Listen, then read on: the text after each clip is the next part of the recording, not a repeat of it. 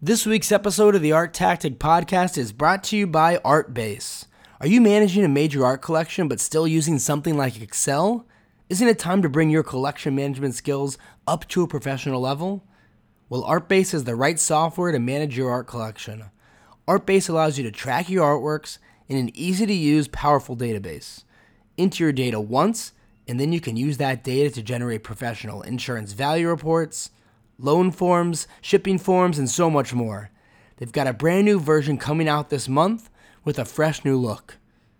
So go to artbase.com to learn more or to schedule a demo, and be sure to mention Art Tactic for a 15% discount off the entry fee. That's artbase.com, A R T B A S E.com. Thanks for listening to the Art Tactic Podcast. I'm your host, Adam Green. Hope everyone's doing well and staying safe. Here at the podcast, we've focused the last few episodes on the different ways the coronavirus pandemic is impacting the art market, whether it's the shift to the digital space or how shipping and logistics have been impacted. We're going to continue that conversation today, so we're going to chat about certain legal issues, such as force majeure, that have become hot topics across many industries, art included, as this pandemic is really impacting different types of transactions and agreements in a variety of ways. Within the art world, we're seeing art fairs and gallery exhibitions and auctions being postponed or even canceled. Some collectors backing out of invoices, and some shippers are unable to ship artworks at this time. We address all of these issues on the episode and more, and we look at them from a legal perspective, as we're joined by Casey Laffey, Vice Chair of Reed Smith's Global Commercial Disputes Group, and Ian Turetsky, Associate in Reed Smith's Global Commercial Disputes Group. They're both really knowledgeable attorneys, and they provided us with a lot of helpful insights during our conversation. And if you're experiencing any issues that may require legal assistance, you can definitely reach out to them for assistance. So, hope you enjoy the episode and our conversation with Casey and Ian.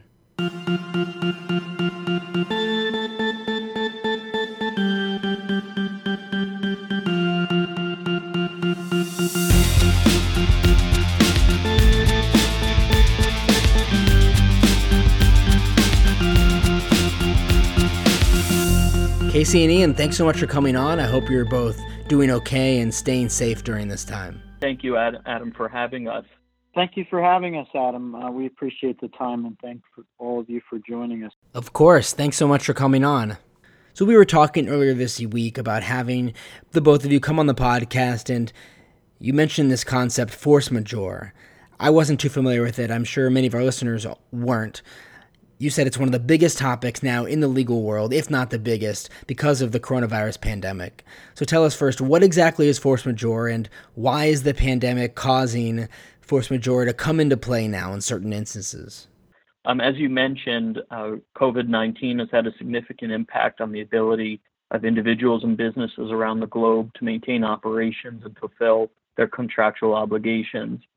Um, for example, COVID 19 has, ha- has led to the cancellation of art fairs, festivals, ex- ex- exhibitions, gallery openings, and auctions, um, and so on. As a result, the legal issue of the day is whether COVID 19 provides a basis to excuse performance of contracts that have um, been impeded um, as a result of the global health crisis. So, to answer, the answer um, largely depends on the application of two legal doctrines. The first is force majeure, and the second is commercial impracticability slash and or impossibility. Um, starting with force majeure, uh, force majeure is a contract defense that allows a party to excuse performance of a contract if an unforeseen event outside the party's control prevents that party from performing the contract. So, does Corona, does the novel coronavirus constitute force majeure and relieve a party's failure to perform? Um, well, as all things legal, it depends. First, for force majeure to apply, the contract has to contain a force majeure clause, which not all contracts have. Um, you'll typically find force majeure clauses in venue agreements, live performance agreements, and other agreements that generally take longer to perform rather than a one-off uh, sales transaction. The second issue is whether the force majeure clause references diseases, epidemics, quarantines, changes in government regulations, everything that's been going on um, with the coronavirus as triggering events. Um, and so, if so, the chances that a party would be able to excuse performance are greater.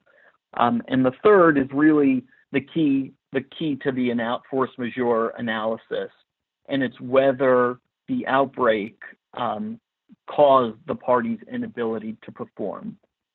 So a party typically cannot invoke force majeure if performance is merely economically difficult rather than truly impossible.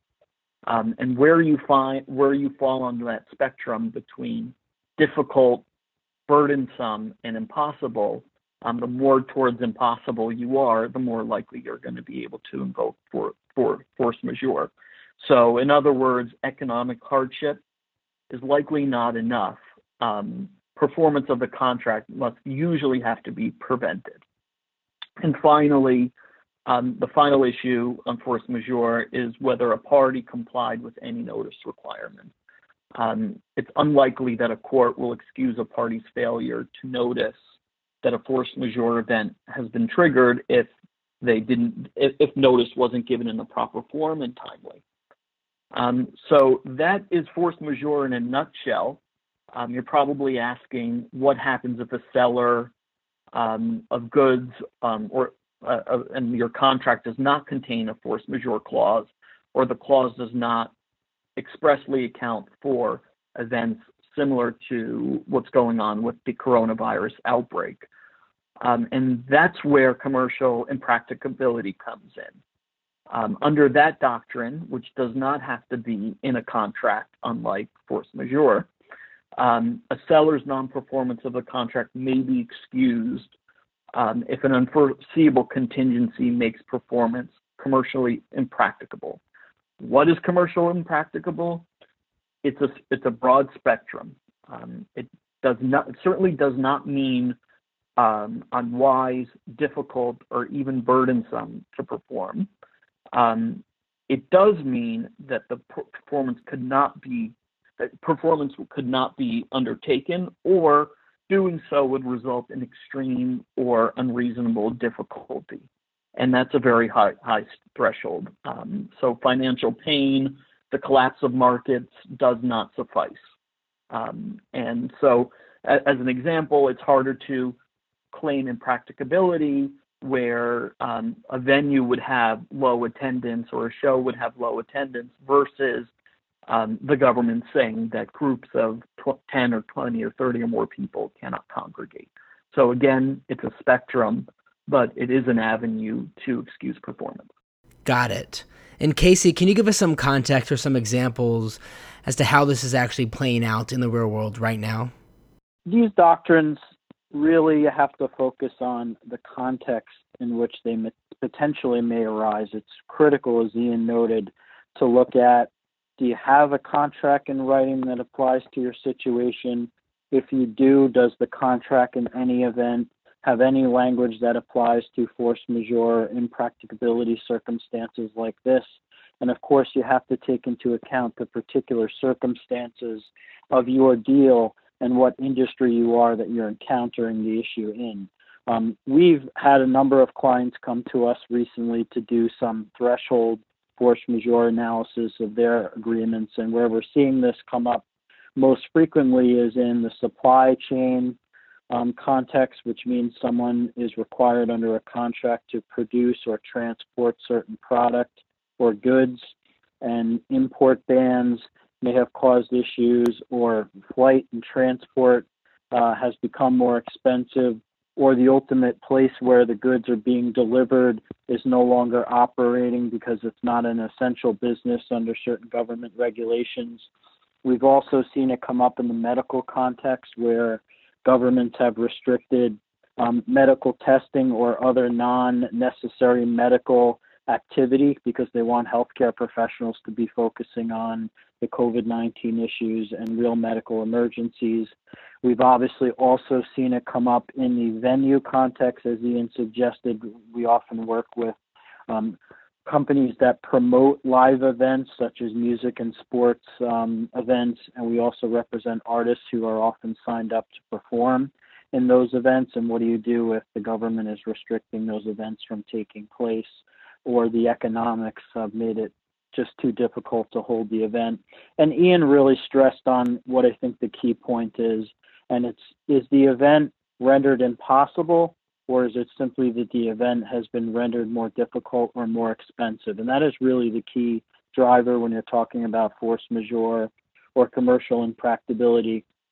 If your product can still be delivered and nothing on a government level or a regulatory level is preventing that product from being delivered, um, force majeure is not likely to apply unless your language in your contract has been written in a way to protect you from those circumstances. So, one of the sort of takeaway themes that we're going to talk about at the end of the podcast is some things that you should think about going forward when constructing your deals and making sure you have a written agreement in place and having a lawyer take a look at it to make sure it's drafted in a way that best protects protects you is very important.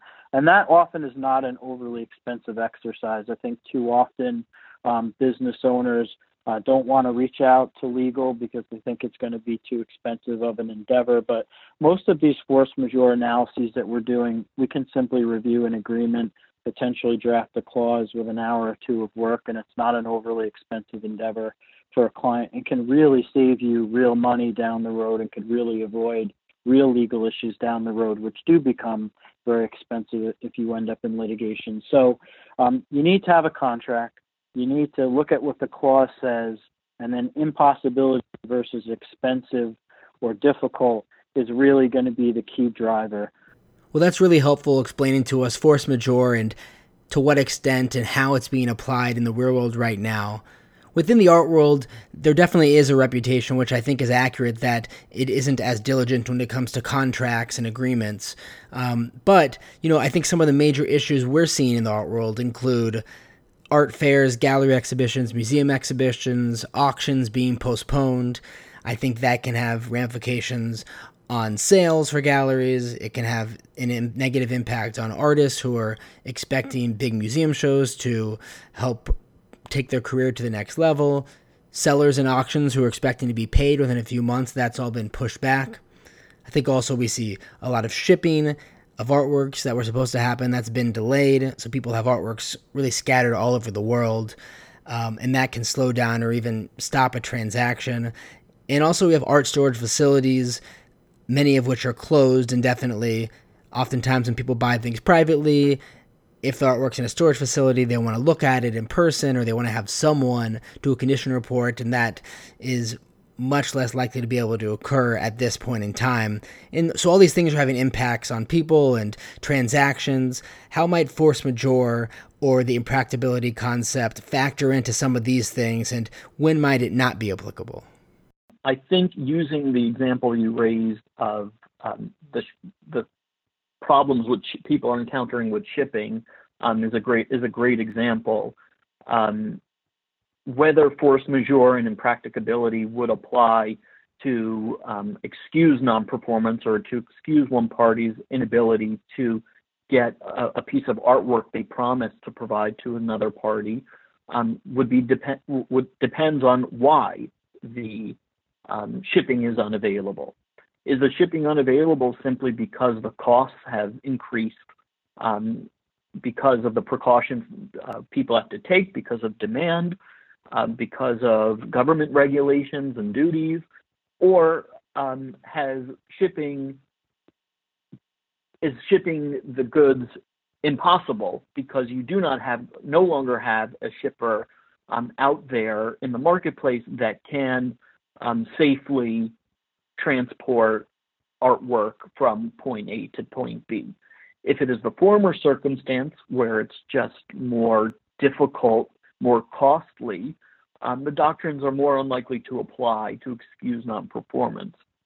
On the other hand, where you where a party simply cannot find a shipper that can send the artwork without um, risking damage, then um, then the doctrine is more likely to apply. Um, so it depends on the individual circumstances of, of each um, factual scenario um, and like I mentioned earlier, everything is on on a spectrum. Um, if you look at the individual uh, context that you mentioned, where there's a, um, a, a, private sale of a piece of artwork, and the individual, one of the individuals, no longer wants to go move forward with the transaction, well, that's going to be fairly difficult to get out of that um, contract based on force majeure because um, the doctrines don't really care about liquidity or whether the transaction is now financially um, wise or the, if it's a great investment. Um, the, the, the doctrines really care about whether or not it is possible to move forward. So every circumstance needs to be looked at individually. Um, more, some scenarios are more likely to um, be able to lend themselves to invoking the doctrines, um, while, while others, um, it's going to be an uphill battle. One thing I have discussed with a lot of collectors and some galleries over the last few weeks is that we had a very strong economy and strong art market over the past few years. And when someone said they were going to buy something, they'd get invoiced from the gallery or they'd get invoiced from the seller if it was a private sale. And almost always that invoice would be paid. But now certain purchasers' financial situations have changed.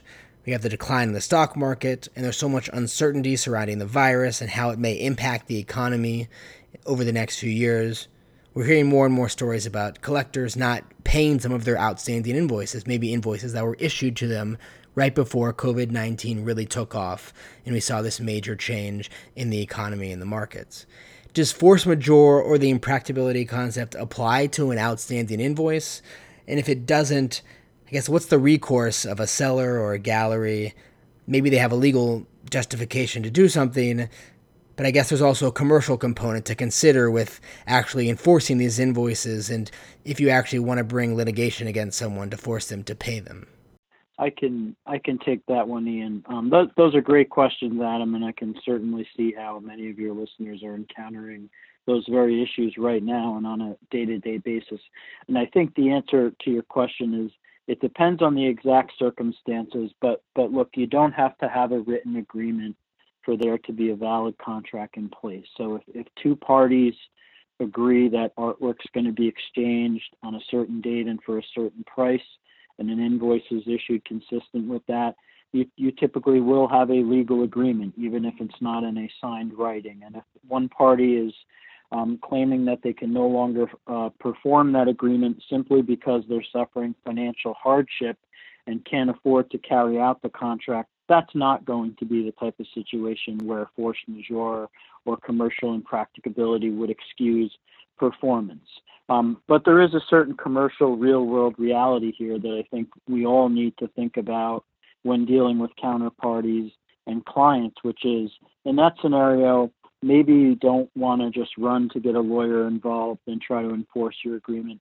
Maybe a conversation is better with your counterparty and maybe they will ultimately close the transaction but they need a little more time to deliver the payment because everyone's under some tough economic difficulties and you may want to consider the business sort of practical approach of trying to resolve some of those scenarios. A different scenario where the doctrine would apply would be let's say you've agreed um, to provide a certain amount of artwork for a large um, venue, such as you know a large event at Art Basel or something like that, where as a result of government regulations, large-scale events have been shut down legally by the government. Well, performance likely would be excused in that scenario because it's an act outside of your control by the government that has prevented performance of that agreement from happening. So that's different from my personal financial situation has just become more difficult that I don't want to perform or it's harder for me to perform as opposed to legally because of the government I cannot perform. And you know, when it comes to whether you have an enforceable agreement or not and those basic issues, you know, I would again give a plug to at least just have a short conversation with your counsel and we often will do free consultations with our clients on these very issues, which can help you really frame how you're going to deal with the situation moving forward, and also to maybe look at your agreements if you are considering written contracts on the front end to avoid to avoid those those type of disputes. So, really think about your particular deal. If you can, it's always better to document things. Um, if you can't, feel free to consult your lawyers, and Ian and I are always happy to have those conversations. And also, really just look at the business aspects. Like I said, it, it might be more efficient for you to, at least from the first instance, try to work it out on payment terms with your counterparty before pursuing legal options. But um, the answer to whether force majeure is going to apply generally is is going to be driven by, as we said before, is performance really rendered um, impossible as a result of an act outside of your control, or is your performance merely more expensive? And if it's the former, the doctrine likely will excuse performance. If it's the latter, unless you've protected yourself some way through the language of the contract, the doctrine is not likely to apply. So, Ian, you may have a couple of things to add to that, but that's generally how I would answer your question, Adam. Yeah, the the only thing I would add to that um, is Adam's helpful question about um, invoices and whether the invoices would it would itself constitute a binding agreement. Um, as, as, Casey mentioned, um, just you know, first principles in order to have a binding agreement, you need an offer, um, acceptance, and consideration, which is what the an exchange of something of value. Um, typically, um, you imagine that process being documented in a full long form agreement with lots of legalese and lots of uh, lots of words and, and a signature page at the end. Um, while that's helpful, um, the commercial reality um, sometimes is where it's not going to happen. So, an invoice generally is not a substitute for a um, long form agreement um, as as, um, as that an invoice is a unilateral step that somebody will issue independently. It's not um, a joint document evidencing both parties' assent to the terms. Um, that being said, um, if you have correspondence in text messages, in emails, um, even the exchange of offers on a cocktail napkin, um, anything that would evidence a party's um, uh, offer of a given price for for an item, whether it be a piece of artwork or or a venue, um, and the other side's acceptance of that um, uh, of that offer, um, you'll have a deal and you'll have a binding promise. And once you have that binding promise, you then can make that commercial determination. Does this make financial, reputational, business sense to enforce that agreement, or do you want to look for a workaround or other other, ways to accommodate um, uh, the the business dispute? Well, it feels like the world has stopped because of this pandemic. There are still transactions, there are still people trying to reschedule events and things like that. If people are initiating contracts or agreements now in the midst of this pandemic, what would you say are one or two things that parties should be considering, given that maybe performance of certain aspects of the agreement may be delayed or not even possible at all because of the ongoing pandemic? I will say that um, the if if folks are entering contracts today, they unless um, they they have to be made very clear um, in written agreements. I would say um, about contingencies um, for the non-performance. You if you enter into an agreement knowing that the, there's uncertainty in the world today regarding um, closures of buildings, shipping, logistics um, issues, etc., you will unlikely be you'll likely be unable to invoke the doctrines because you are aware that that there are foreseeable risks that you can account for in your written agreement. That's interesting because within the art world, for example, art fairs that were postponed, they're being rescheduled. And there are distressed collectors that need to sell art quickly at a discount because they need cash. So there are still things going on now in the art world, even though museums, galleries, auction houses are physically closed. Certainly. Uh, Casey and I um, have dealt with a client facing the issue where, where they had a, a major conference scheduled for the end of October, um, and they were in a state where the governor um, issued a stay in place order only up until the end of April.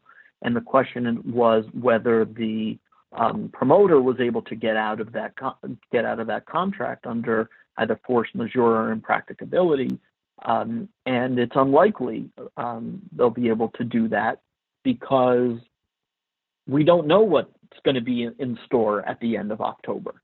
Um, there is no actual impediment today for um, anything um, taking place in October. And as I said, the the possibility that the event in October is going to is going to have less um, visitors or less foot traffic or, or, or not be as economically viable is not necessarily an excuse for not for not moving forward. Now, of course, if situation changes and the um, stay-at-home orders get extended through October, well, that that that situation changes. The, the circumstance changes, and the doctrine is the doctrines are more likely to apply. And if parties are entering into agreements today, it's very hard for them to claim that um, a pandemic or a government shutdown was something unforeseeable and not in their control. So they should make sure that their their deals make make special um, notice and for all the contingencies that can happen. We haven't had a pandemic like this in the US or in Europe for a very long time. Hopefully, we don't again. I know it isn't over yet, but what would you say are some of the lessons learned going forward? What has the pandemic taught us so we may be better prepared if it ever happens again? Yeah, I can I can take that, Ian. It's a great question, and some of these have already been sort of themes we've stressed today. And I think wherever you can, and I know it's sometimes difficult, particularly in this industry, um, you should paper your deals, and that can really be as simple as, as a one page agreement um, with some of the most important terms. Um, like I said, a, a, basic agreement like that is not particularly expensive for counsel to prepare, so whenever possible, you should always consider papering your deal, um, including to account for a provision for unforeseen events like this, um, not only where performance may be suspended through a pandemic or an act of government, but where performance may be rendered extremely expensive, where the benefit of the entire bargain that you're looking to achieve may be turned upside down. So, just reviewing and including basic force majeure type clauses is important.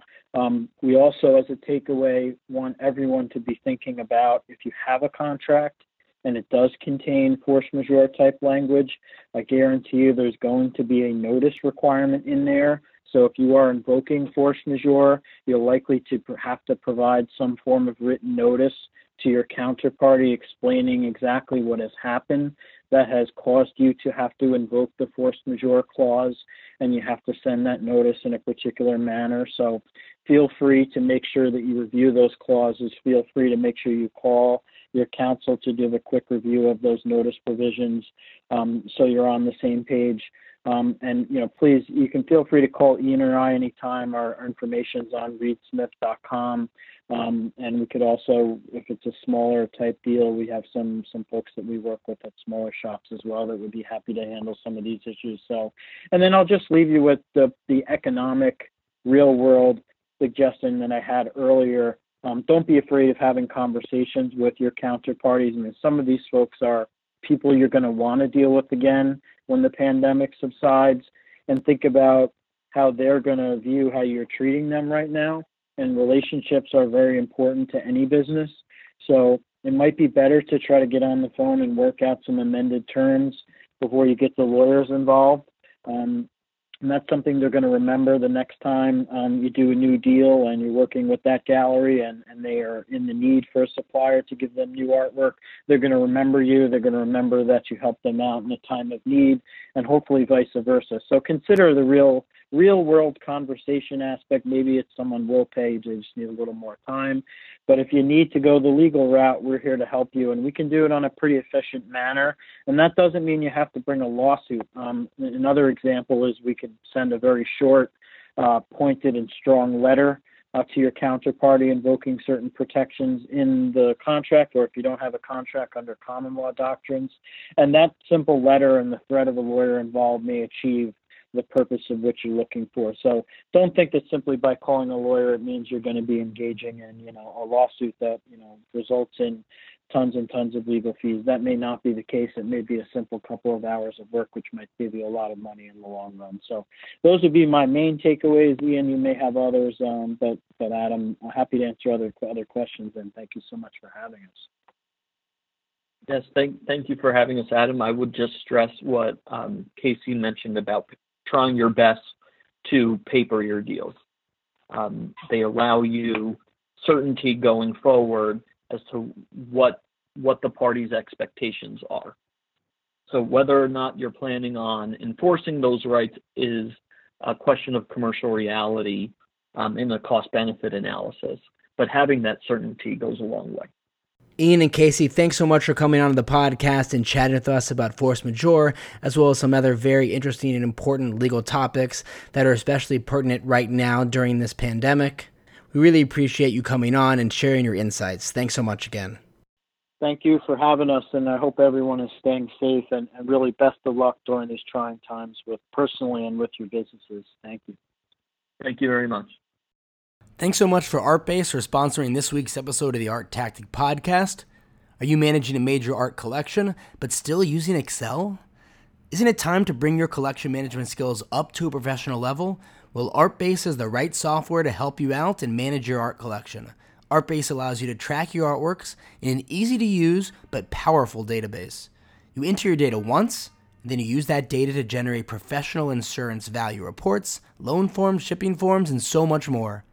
They have a brand new version coming out this month with a fresh new look, so now's the perfect time to visit artbase.com to learn more and to schedule a demo. And be sure to mention Art Tactic for a 15% discount off the entry fee.